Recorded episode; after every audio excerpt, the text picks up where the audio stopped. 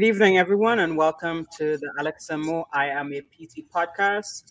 We celebrated Speech Language Pathology Month in May, and um, unfortunately, we did not get to air any speech language pathologists, but we are fortunate to have as our guests tonight um, Anna and Laura, both speech language pathologists, joining us to share their experience and their interest with traumatic brain injury individuals.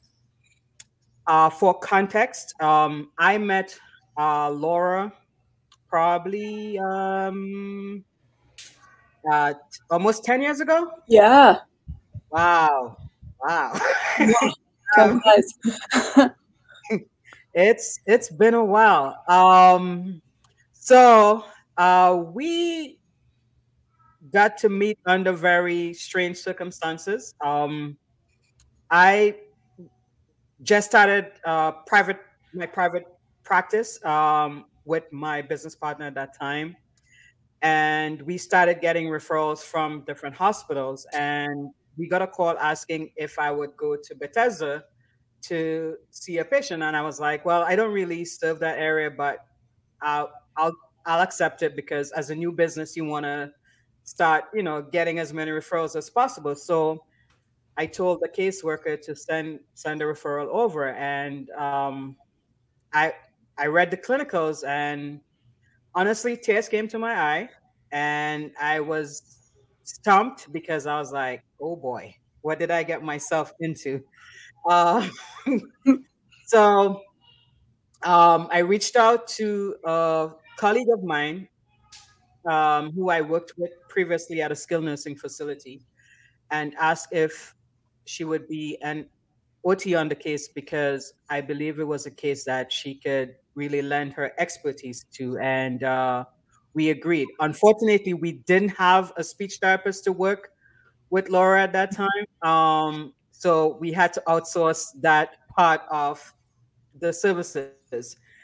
But um, upon meeting Laura, she was the most optimistic person that I've ever met. And her optimism and her faith actually motivated me to give my best shot at each visit and listening to her feedback coming not only from her experience as a therapist but now as a patient allowed me to become more patient centered with my treatment and listen to what the patient had to say. And even though the science or the evidence would challenge me at times that this may not happen, I kept pushing it because you believed that it was going to happen. And I remember when we started getting you up from the wheelchair and doing balance stuff in your living room. And I was excited when you kept your balance longer than a minute.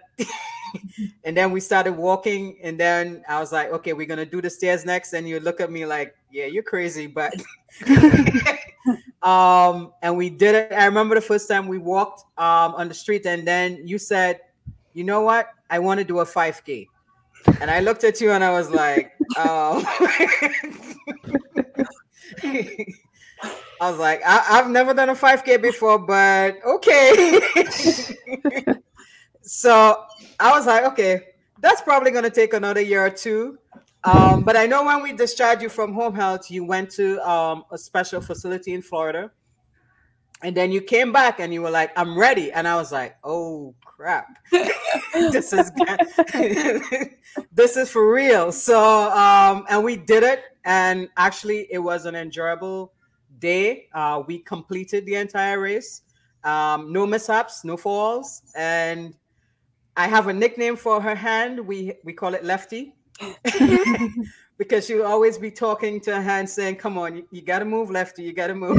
so so but it it was a very teachable moment for me and I appreciate you, Laura. Um, you made me become a better therapist mm-hmm. and a better human being, and it actually elevated my faith as well.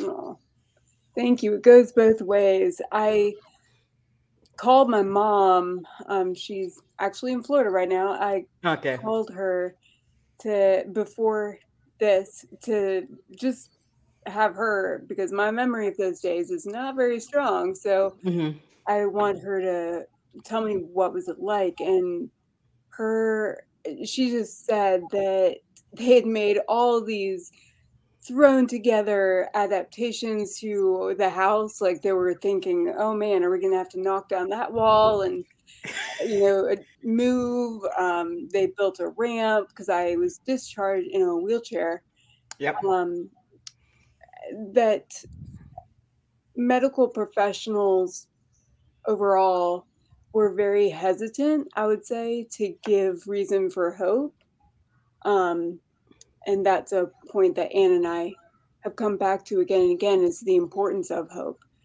But then come Monique and her clinical partner at that time, Roz and OT.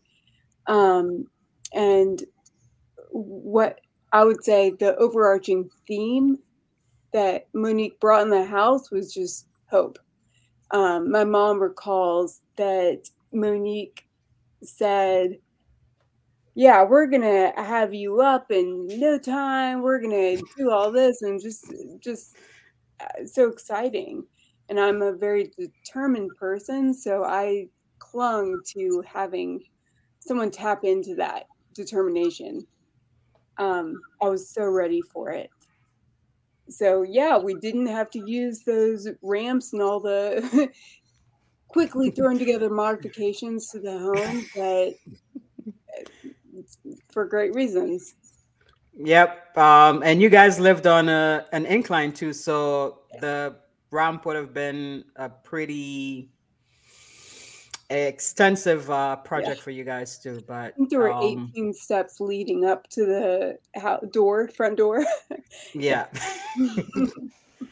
so but uh, the overall experience was was great. Uh, you had great family support your sister sarah her husband your mom and your dad.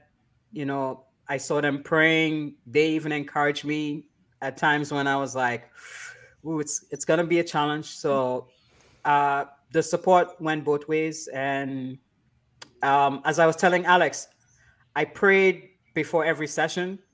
And just ask God to just glorify Himself um, through my actions and just guide me. And there will be times like I'll be like, "Whoa, where did that come from?" And I was like, I just knew it wasn't it wasn't me. So mm. that's beautiful. Thank you. Yeah, and that gives me hope too in my own clinical practice. I mm-hmm.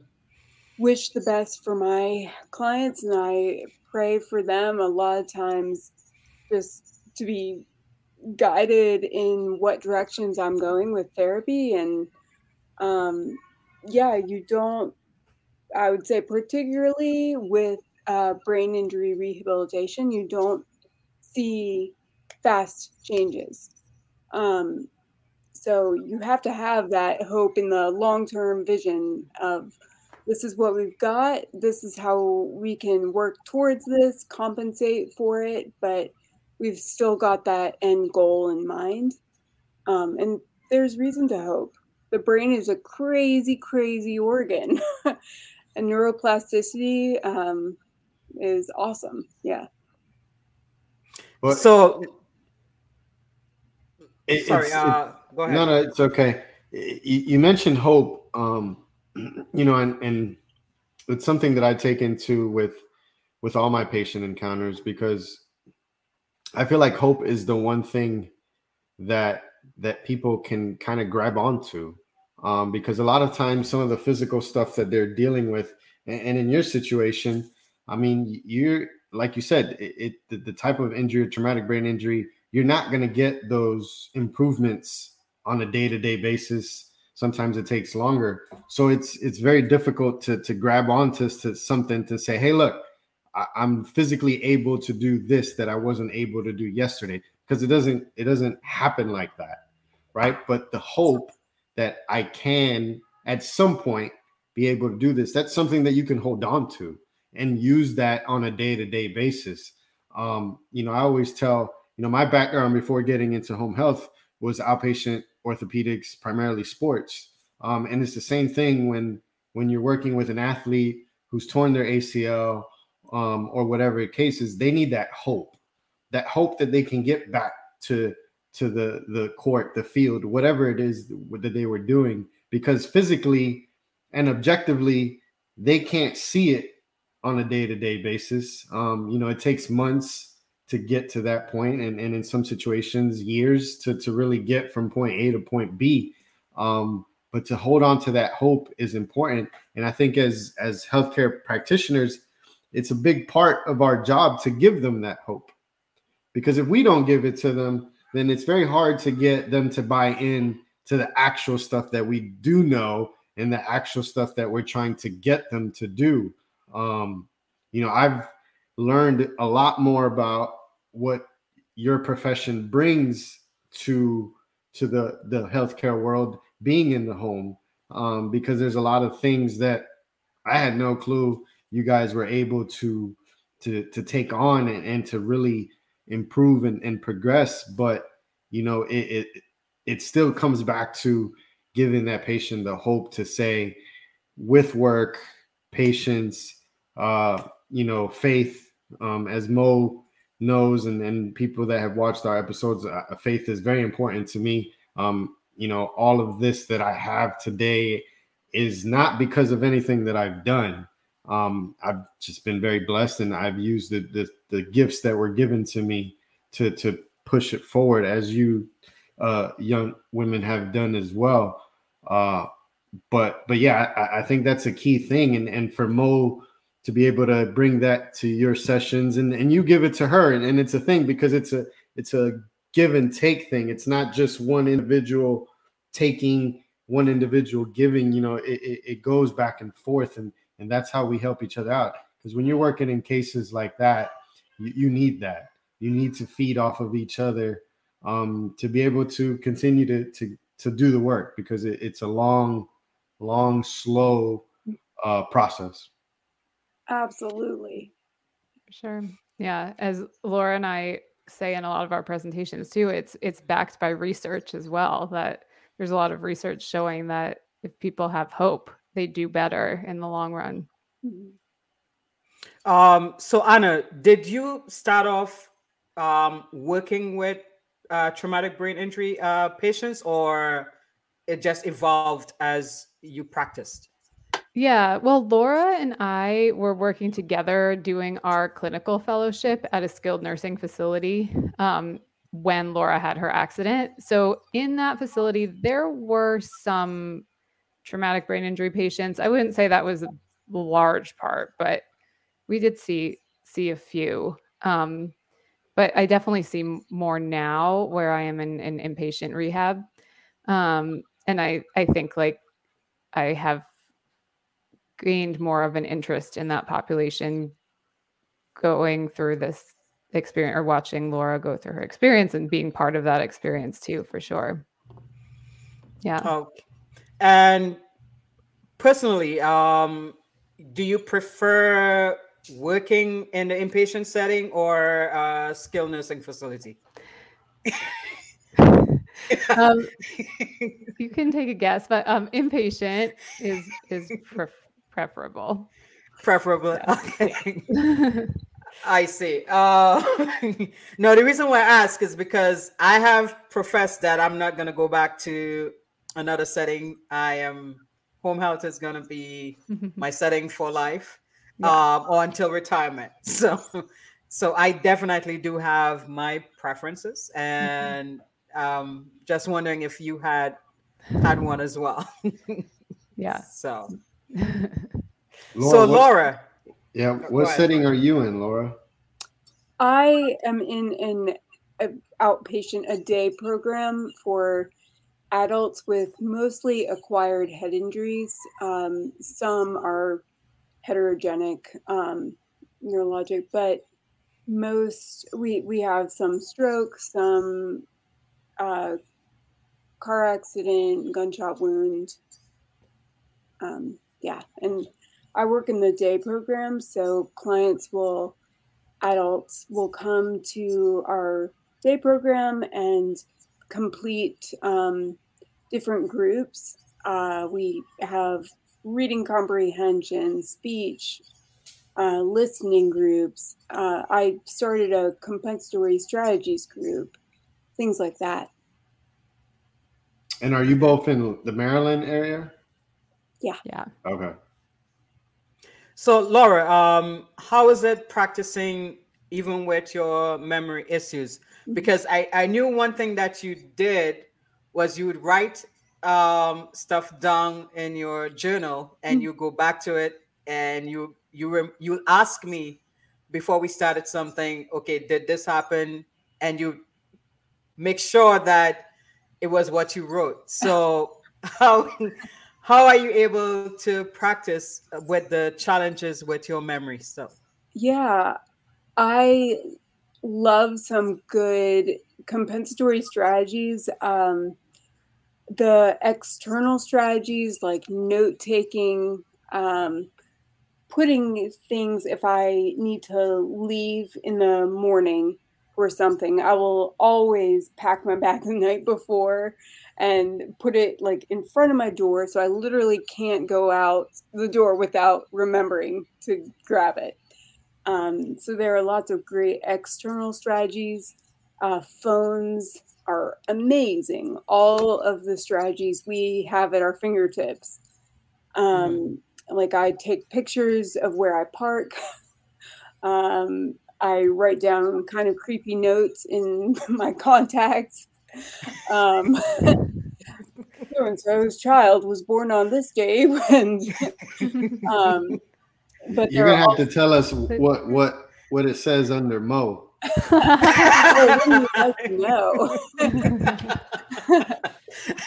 there are also the internal strategies that I try to take advantage of the visualization, association, um, any of those strategies. I teach those to my clients, but I am the first to say, hey, I depend on this and it helps me in this way. And I have grown to use um, errors as well as good learning opportunities. If I forget something, I'll humbly be the one to point it out to a client and say, "Oh, look, look, this is what happened when I didn't use a strategy. What could I have done to prevent this?" Oh, that's a great idea. What in your life could you apply that strategy to? Um, so I try to maturely use the errors as learning opportunities. That has been a big uh, growing opportunity for me to not. Um, I'm uh, as is typical of many speech pathologists. I am. I lean towards a type A. I'm very organized and goal oriented. Um, so I can be very hard on myself naturally if I fail to meet a goal. Um, but I've grown through this experience in learning to take a step back and have a growth mindset of okay, what can I learn from this? And what can I do next time to prevent it? Do you feel like clients trust you more because you have experienced some of what they're going through? I hope so. I hope so. That is one of the reasons I stuck with speech pathology. Um, there were challenges involved with me deciding to stick with it. Um, Anna was wonderful throughout that. She, I had to retake and pass the praxis um, because I had passed the two year time limit by one month when I realized. But I had to retake it and I had to redo my clinical fellowship. Um, so there were a lot of challenges, but I stuck with it and I hope that that gives me some credibility, um, humble credibility. like I said, I can point out to clients what I wish I had done, um, why I stuck with something, or how something led to a success. Um, one of my strategies that I encourage my clients to use is forming a journal of successes. Um, throughout my recovery, the earlier days, I noticed that I could do nine out of 10 things correctly. But of course, I would only remember the one thing that had really emotionally impacted me, which was being the type of person I am, was probably the discouraging moment. So, to compensate for that, I formed a notebook in which I dated and wrote down um, any successes, like being able to put my hair in a ponytail for the first time, despite the hemiparesis, um, or walking without a cane, things like that. Um, yeah, and lots of good, encouraging, processing conversations with Anna, I'm sure. she was wonderful. She we, she came over. We and first of all, we had only worked together for four and a half months before the accident. Four and a half months, but mm-hmm. she was such a great friend. She would come over to the house, eat dinner with my family, and be encouraging, um, help me with therapy activities. Um, and then as I progressed in therapy, we started dialoguing about the clinical applications. And that led us to publish an article in the ASHA journal, the Speech Language Hearing Association journal, and eventually led to our presenting at the ASHA um, conference so that was live in DC. So she's been wonderful throughout. So you guys were in fellowship together when Laura you had your accident. So at fellowship were you already like a licensed clinician at that point and you were just going past or how does that work? Yeah, Anna, do you want to explain that? Sure. It's kind of a unique thing to speech pathology, I think. Um, you're not technically like a 100% certified speech therapist yet, but you are, it's a real job. Like you're paid and, um, but you have a supervisor where you work um, who you report to or who kind of makes sure that you're on the right track. Um, so Laura and I were both doing that at this skilled nursing facility. And yeah, so we were just out of grad school. And as I'm kind of gathering, maybe Monique knows, maybe you too, like the skilled nursing facility is, is it can be intense, especially as a new grad.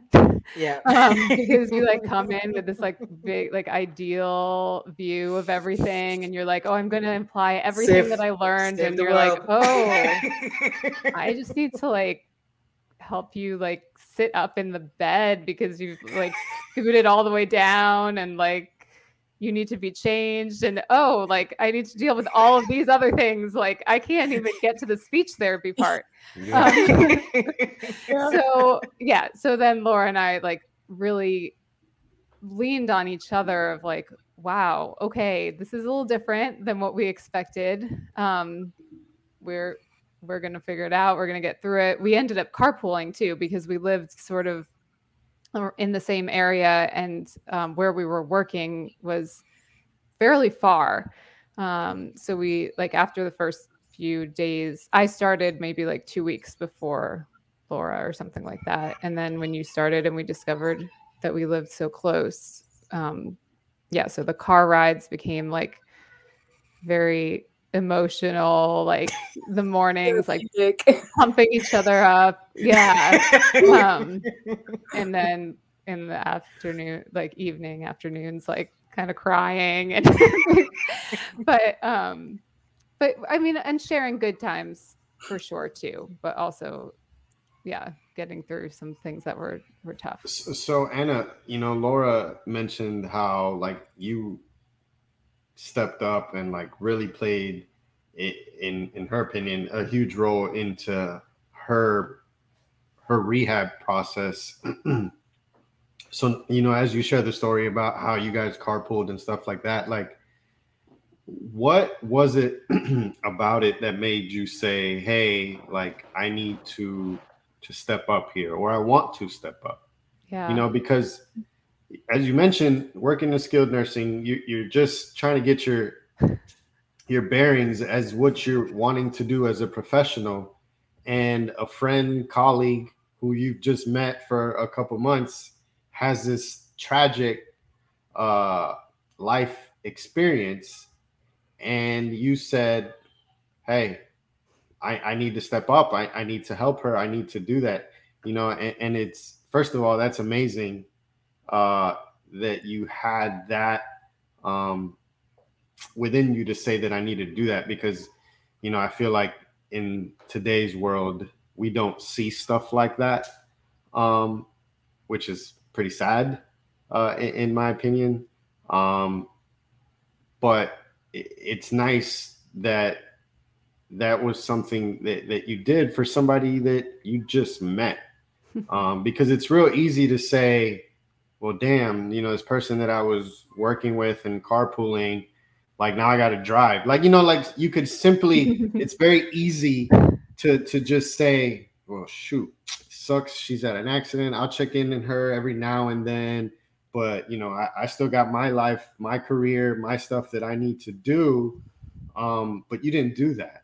Um, and, and as a result, uh, to me and, and the whole faith thing, like you're now reaping the rewards from that, both professionally, I'm going to assume personally as well with your guys' relationship.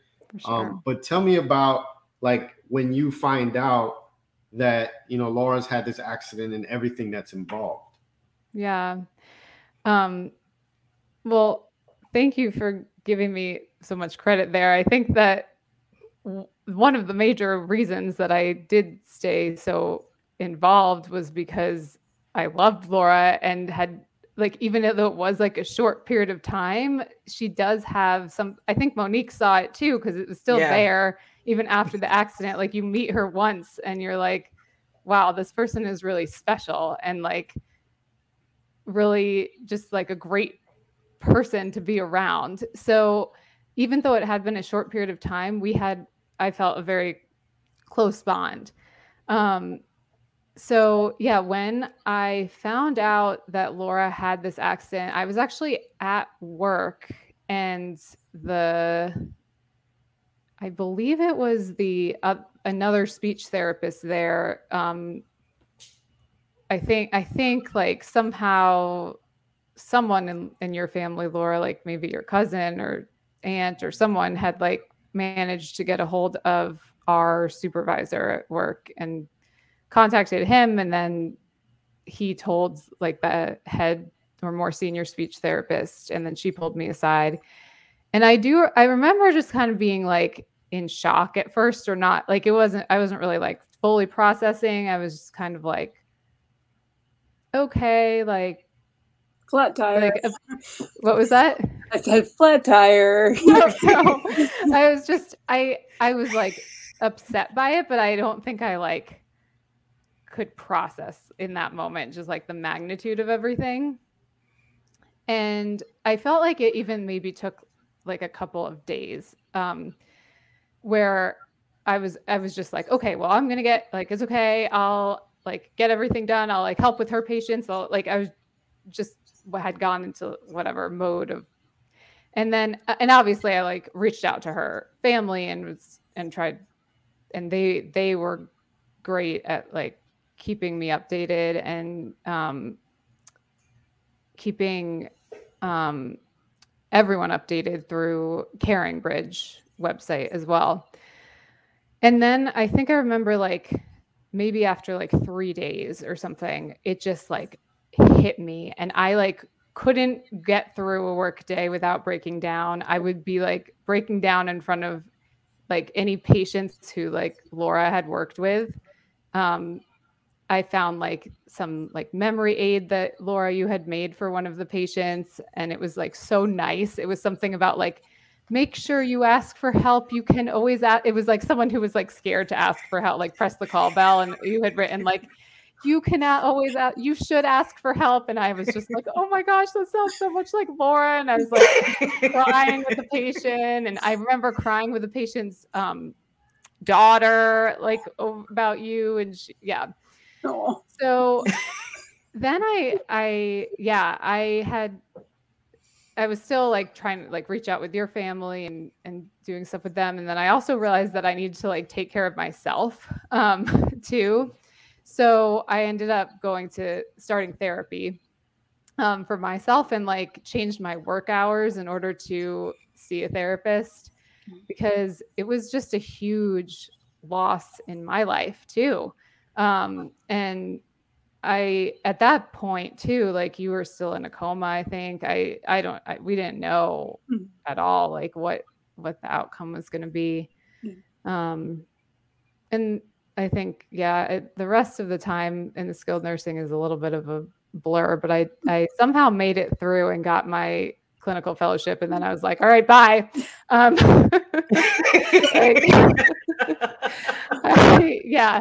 Um, and yeah, but it was it was it was a tough period, obviously for for Laura's family and um, for me as well. But I I really yeah I wanted to stay involved. I was always a little unsure. I didn't want to be like annoying to your family, um, especially because I, I I didn't think they they were so kind. I don't think they would have thought that, but um, but I I didn't know them very well. Mm-hmm. You know, I knew I knew you well, pretty well because we mm-hmm. spent like all day together.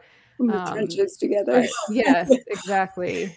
Um, but they were, you know, so so gracious too, and reaching out to me and keeping me updated and um and inviting like once you were home inviting me over and and all of that. So yeah. So, with the challenges you know as a speech therapist, with all the evidence and clinical um, information available, the challenges that she went through suffering from the traumatic brain injury, what made you think that she would still be an excellent speech language pathologist and for her to keep trying? Yeah, I mean, I think Probably a combination of what I knew of from Laura before the accident as just someone who was so driven and hardworking um, and smart and motivated and kind. Like she she obviously like had all of those already in her background. Um, and then once I realized like in saw in her recovery that she was you know, able to she was still like her personality wise. Like it was still her. Um some of the memory stuff was difficult, but I did feel like I you still had like the major like speech therapy knowledge in there. You know, like when we would talk about things, like you knew you knew your stuff. Um and I think like the the short term memory things you were compensating so well so early. Like Monique said, like that di- diary you kept of like and like logging everything. You always had like goals for yourself for the day. like you were like the perfect you like gave yourself the perfect speech therapy. Like like any speech therapist would be oh, like, oh did, my gosh she, this is the model patient. Did she tell you she fired her the speech therapist that came to do her evaluation? I don't know if I knew Wait, that. I don't even remember that story. Yes, there, there, there was a speech therapist who did come to do your evaluation, and I think I saw you the day after it, and I asked your family how did it go, and your mom was like, "You talk to Laura about that." oh no! and um, uh, you basically said that you didn't, it didn't feel right, and there were certain things that you knew you could do on your own and you felt like you were treated uh, you weren't treated your views weren't respected as a patient. And that just gave me insight in that i can push certain things on you. I had to listen to you and allow you to guide where our treatment plan was gonna go.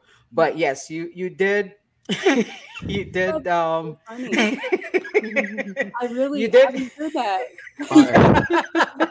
Fire. I did. I had not heard that. I did know that speech therapy was not Laura's favorite of the three. In fact, Yeah. it was it was last on the list that I was aware of. I hated it. I'll be first to say I hated speech.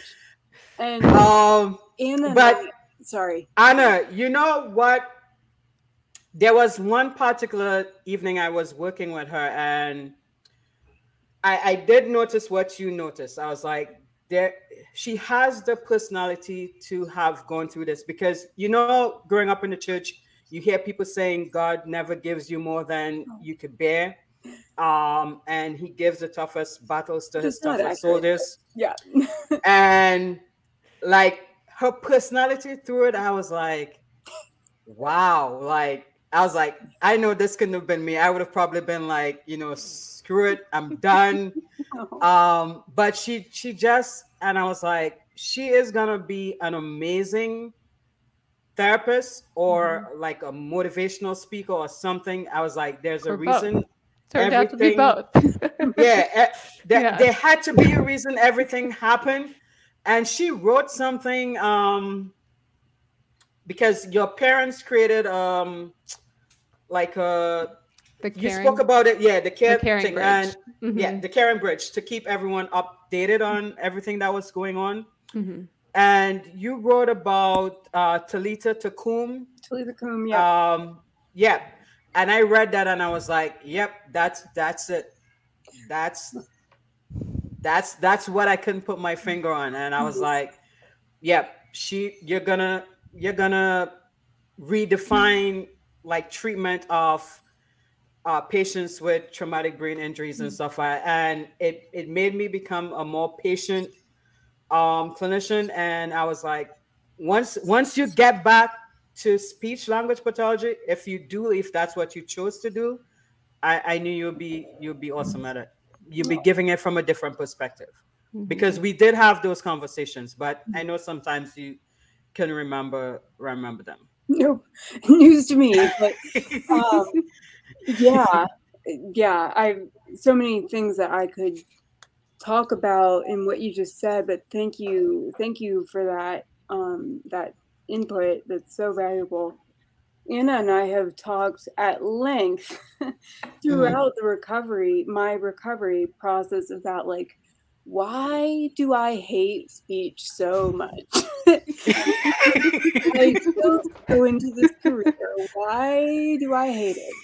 Um, and we think that speech is up against some very challenging things in the recovery process, particularly in cognitive rehabilitation.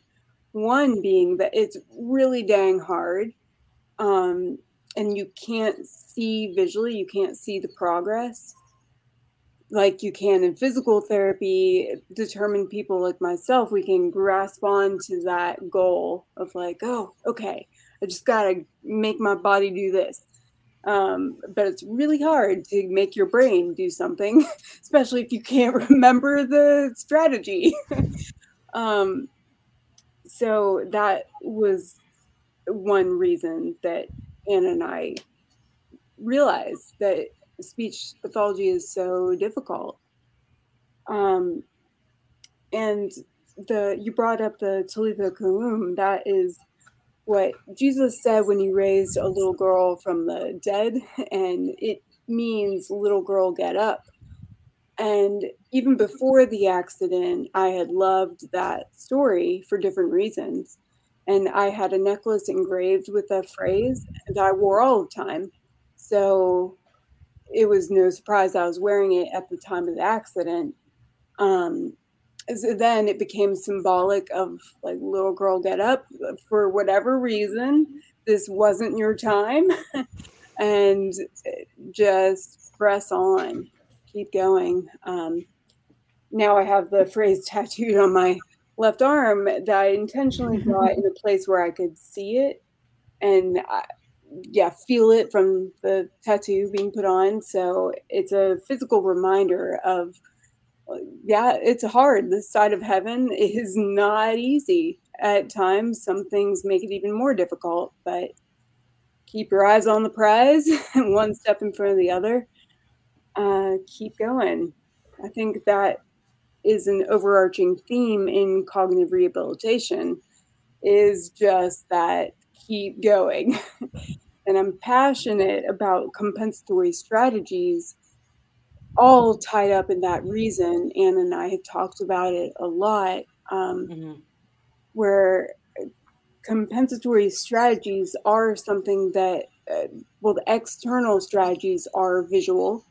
So you can see what you're doing. Um, so there are the memory strategies that it taps into, becomes um, you're tapping into the kinesthetic uh, cues to remember the strategy, but you can see the result of using a strategy.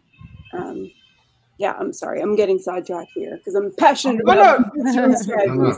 no, you, you you you got you need to talk about it because mm-hmm. um, as physical therapists, we need to understand exactly what you guys uh, contribute to a patient that we might be seeing who would have cognitive issues. And if they're not doing well cognitively we would not be successful with our plan of care because they're not processing it. So it, it mm-hmm. goes hand in hand.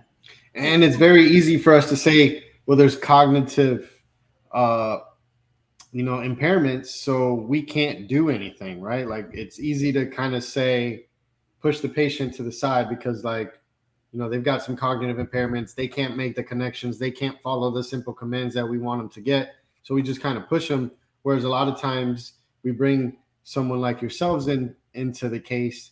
You know there may be cues that you can help them so that then they can follow what it is we're trying to get them to do. Mm-hmm. um but a question for both of you is why speech? Like what drove you each to want to do that. Um, you know, I, I, can say for me as a physical therapist, and probably Mo because she played soccer. You know, f- most physical therapists, it's sports. You know that draws them to the profession, and and even when they become clinicians, they want to pursue that sports field, the outpatient, working with athletes, that kind of stuff. What was it for for you, um, Laura and Anna, that that said, "This is what I want to do with my life"? Good question, um, Anna. Do you want to go first, or you, you, you can go first? Um, in high school, I took some American Sign Language classes, and that made me fall in love with the. Well, I'm even now about to use the phrasing cognitive linguistic world, but uh, I didn't know it to be that at that time. I was just so um, interested in sign language. And I got an undergrad degree in communication sciences and disorders. Um, and I have one professor that convinced me um, to go into speech pathology. And so for my master's, I went to a school where I could get the master's in speech pathology and a concentration in aural rehabilitation, which I, at that time of my life, I thought that was the direction my life was going. but it went in a different direction, still involving rehab, though, which I think is kind of interesting in hindsight, looking back.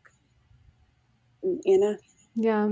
Um, my mom was a special education teacher in the public schools, like the elementary school in town. And um, so I would sometimes, like when I was like in my high school, college years, like go to the school with her, like meet some of the other people she worked with. And so she worked with speech therapists. And I was like, she also worked with physical therapists and occupational therapists. But um, I I sort of thought for some reason, or she was closest to speech therapists.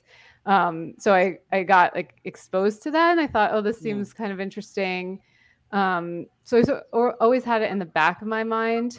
Um, and then I ended up majoring in psychology and then working in a psychology lab with children. And I thought like, oh, you know, I like I like this, but I really want to like so I was doing research. I was like, I really want to just like work with people. Um, and and I'm I still am interested in speech therapy. So I went to to grad school for it, thinking that I wanted to work with children, um, doing like speech and language in schools, which is what I had known. Because, and to be honest, I didn't know how much speech therapists could do beyond that no, um, until I got to grad school. um, and then, yeah, I had a client. One of my first clients was an older man um, and he had aphasia and he was amazing and i learned so much from him and then i ended up with my first outplacement at the hospital um, adventist rehab hospital in rockville which is where we're currently and i loved it there and i was like hmm i actually think i want to do this adults thing um, and realized i really liked the cognitive part and the swallowing part too um, although that came a little bit later, my interest in swallowing. But um, yeah, so sort of changed my focus in grad school a little bit and then ended up working with adults. So, what range of stuff you said you found out when you were in grad school the wide range of things that a speech language pathologist can do? Um, can you share some of those things for anyone who might be interested in joining the profession? Sure. Yeah. Um, so we do work on speech since that is in our name. However, um, and also voice, which is related. Mm-hmm. We also work on language. So if people are having trouble, um, maybe after a brain injury, some type of brain injury, if they have trouble understanding what other people are saying or expressing themselves. So, like when I used the term aphasia before, that's a difficulty with language after a brain injury. Um, and we also work on swallowing. So, people ha- can have difficulty chewing and swallowing. I think, Laura, you had maybe a little bit of difficulty with that initially, but then you had a swallow study and you analyzed it yourself, if I remember correctly. And I could see the screen on autopilot and was interpreting what I saw going on. anyway, go back. Yeah. um, and yeah, and we can work with with children in schools. We can work with adults. Um, we can work in the NICU. With, um, baby I, I, have no idea how to do any of that but i know that there are some speech therapists who work in that setting. Um, so there's there's a wide range. I'm sure i forgot some things. Laura can you think of anything else? Oh there's just the little things like accent modification uh, which goes with the voice um, but actually both in both of us in our different settings we work largely with the brain. Wouldn't you say that's true? Mm-hmm. uh, with thinking. Um, yeah yeah. so the executive functions oh yeah. I didn't say that. Good point. That's yes that's a large very large part. Do, cognitive do you, skills. do you find that in the the speech pathology uh, field is there opportunity to be an entrepreneur, a, a business owner, or is it is it something where you're kind of always under somebody? Um, no, I think there are opportunities for sure to be a business owner. I personally have not done that, but I do know many people who have their own, mm-hmm. yeah, private yeah, practices or other kinds of businesses. Yeah. And then as a follow up to that, like in the physical therapy world, especially now, um, here recently, you know, we this there's a lot of discussion about the cost of the education. So how much time and money we spend to get our degree to become licensed, and then the the money making potential that that we have. Um, you know, we always say on here, like, we didn't become physical therapists because we wanted to be millionaires, because we mm-hmm. knew going into it, or at least I hope most of us knew going into it, that that's not, that wasn't going to happen. But at the same time, you know, we want to live a certain life and have certain comforts and, and blessings um, that from the amount of work that you put in uh, should you should be able to to manage is that something that gets discussed in the profession like is there an overall sense that hey we do a lot but we're not making anything close to what we should be making. Like does that happen in, in your world as well? Yeah. Um more so than, than yours. Yeah you don't go into it um for the prosperity factor, but um, yeah, I think it's also one of the careers that has remarkably high satisfaction um, because you go into it because you love people and you love helping them think, speak, express themselves. Um, for speech therapy, uh, that's what draws us to the field under any of the different areas, whether you fall into voice, speech, swallowing, language, cognition. Um, you want to help people and you want to, so you get to do that. So I, I don't think you can put a monetary value on that. I think there's great opportunity for satisfaction. Yeah. That being said, I do think there is a push to make it make grad school more accessible, especially because um, our field is not very diverse. Um, to so I will give a shout out to um, now our friend I kind of introduced uh, Christina Royster has mm-hmm. a group called Diversity SLP, um, she and I went to grad school together, and then I introduced her to Laura later on. And there, there's a lot of other, um, I think, similar kinds of organizations too. But I just know her, and her is a great one. So definitely trying to, I think, like some programs, like you, I think University of Maryland now has like an like a night school kind of program, or like after work hour, you know, because there's people who may have to be working through grad school, right? Um, trying to allow people who want to go into the field but may not have enough money to afford grad school um, that ability. So, and more scholarship programs, that kind of thing too. So, I think, yeah. And your field is a master's program, correct? Yes. Yeah. One thing, yeah. Well, I won't get into that right now.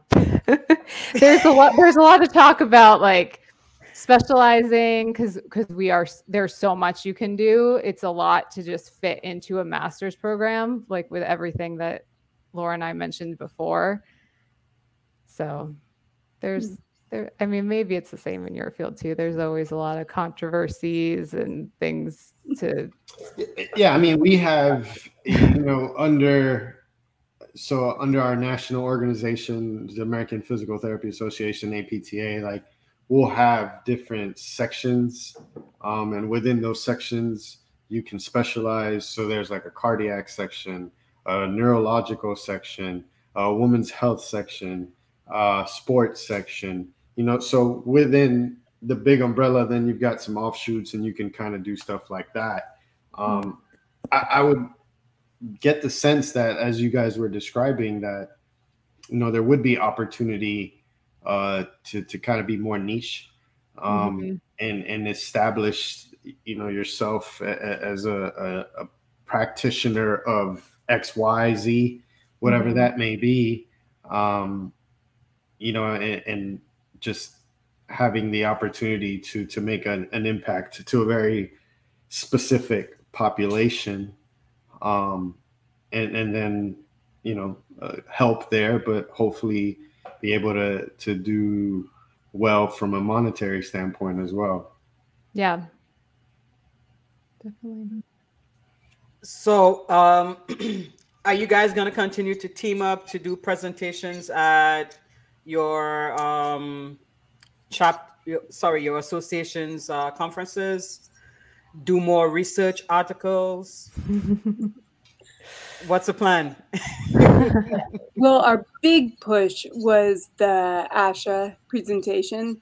So we've sort of let ourselves coast. we just did that last year, like at November, this past November. Yeah, so okay. it's been a little bit now. so much was required for that that probably like, oh, the other areas of our mm-hmm. lives. how, how was that presentation rece- received? Like, did you guys get good feedback on it? Has it given you other opportunities that you know you possibly didn't know were were available to you?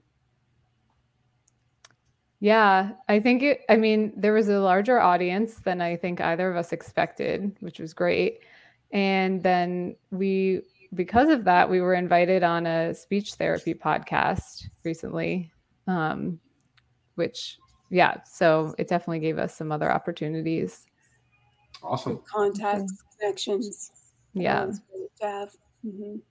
Yeah. Well, I, I, mean, I love to see the evolution of your friendship and professional relationship, starting off as fellows and mm-hmm. now both practicing uh, speech language pathologists and poss- co- co-authors and mm-hmm. co-presenters. Mm-hmm. So this this is great. Um, Alex and I appreciate you taking the time to be on our podcast. Um, and uh, we welcome any news that you guys have in the future. Um, again, Laura, you were life changing for me personally and professionally. And Anna, I truly appreciate people like you who see the good in people and stick with them, believing in them, and encouraging them through some of the most difficult moments. Thank you. yes, thank you both uh, mm-hmm. again for for spending time with us and and you know taking the time to be with us. Laura sharing your story and Anna, you know how you kind of played a part in her story. Uh, I, I, think it it speaks on many different levels, um, but at the core is just being you know good human being.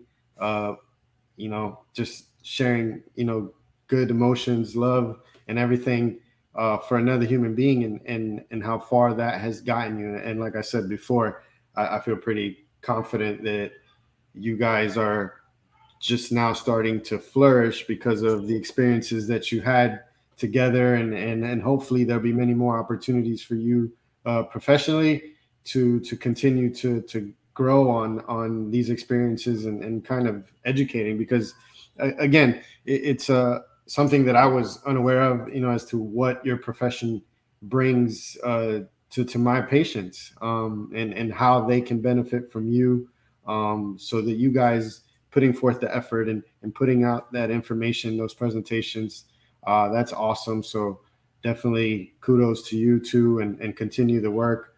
Um, if there's ever anything that Mo and I can do to help spread the word or or get things along, please do not hesitate to let us know because um, you know we are, one of our things is to you know educate people not only about physical therapy but just about life and, and good experiences and sharing good experiences because uh, we don't really hear a lot of good stuff. You know, we hear a lot more of the bad stuff. So it's always good to to spread some good stuff.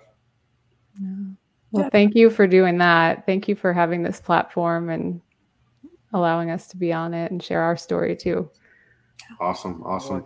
Thank uh, you. Uh, well, to all our subscribers, thank you for always watching and and supporting us. Uh, for those that are just watching for the first time, please subscribe, follow, comment, let us know how we're doing. Uh, Mo and I really appreciate everything and everybody that that's supporting us along the way and and this journey that you know we're embarking on that uh, hopefully take us to some bigger, better places. Yes, definitely. All right. Good night, everyone. Good night. Thank you. You too again. Have a lovely evening.